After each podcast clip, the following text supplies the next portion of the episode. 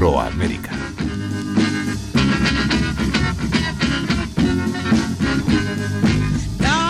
En 1961, Ike y Tina Turner lanzan una canción que obtendría un gran éxito, la que suena It's Gonna Work Out Fine. De hecho, fueron nominados al premio Grammy a la mejor interpretación de rock and roll. En esos años lanzan canciones de gran impacto y empiezan giras interminables, en paralelo a la composición de grandes canciones. Además, Tina graba su primera canción como solista, esta que a continuación va a sonar, Too Many Ties That Bind. Corría el año 1964.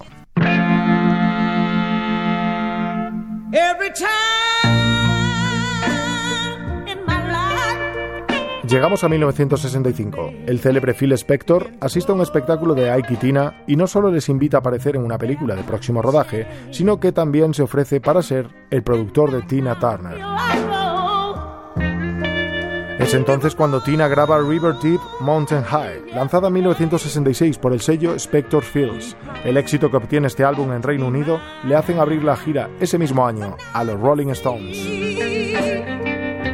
A partir de ese preciso instante firman con Blue Thumb Records y lanzan su largo Out of Season, donde versionan a Otis Redding nada menos, que se convierte en uno de sus clásicos en directo.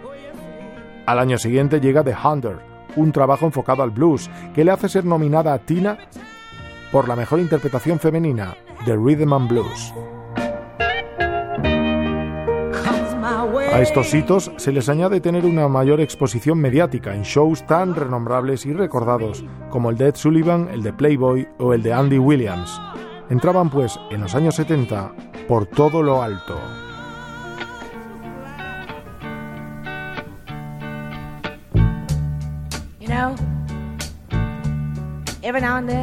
Ike y Tina empiezan a añadir al repertorio canciones más orientadas al rock, entre muchas versiones como por ejemplo la que suena, Proud Mary, de John Fogerty, inicialmente grabada por la Creedence Clearwater Revival, un sencillo que sería el mayor logro comercial del dúo, llegando a la posición número 4 del Billboard en Estados Unidos y alcanzando el hecho de ganar un Grammy a la mejor interpretación de un dúo o grupo de este género.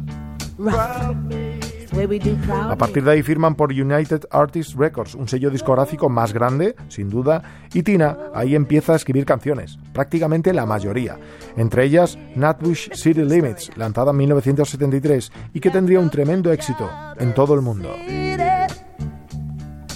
Un año después, en el 74, Tina lanza su primer álbum en solitario, en el que aborda el country desde su particular óptica musical, llegando a ser nominada de nuevo en los Grammy. Asimismo, Ike Tina lanza un álbum gospel en 1974, también nominado, y ese mismo año participa en su primera película, Tina Turner, en el papel de Acid Queen, en la legendaria película con música de los Who, Tommy. La popularidad de la misma le hace grabar un álbum con ese sobrenombre, La Reina Ácida.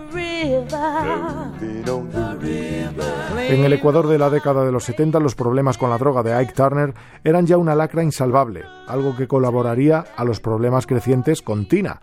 En el camino a un espectáculo en Dallas, Texas, tuvieron una pelea que todavía se recuerda.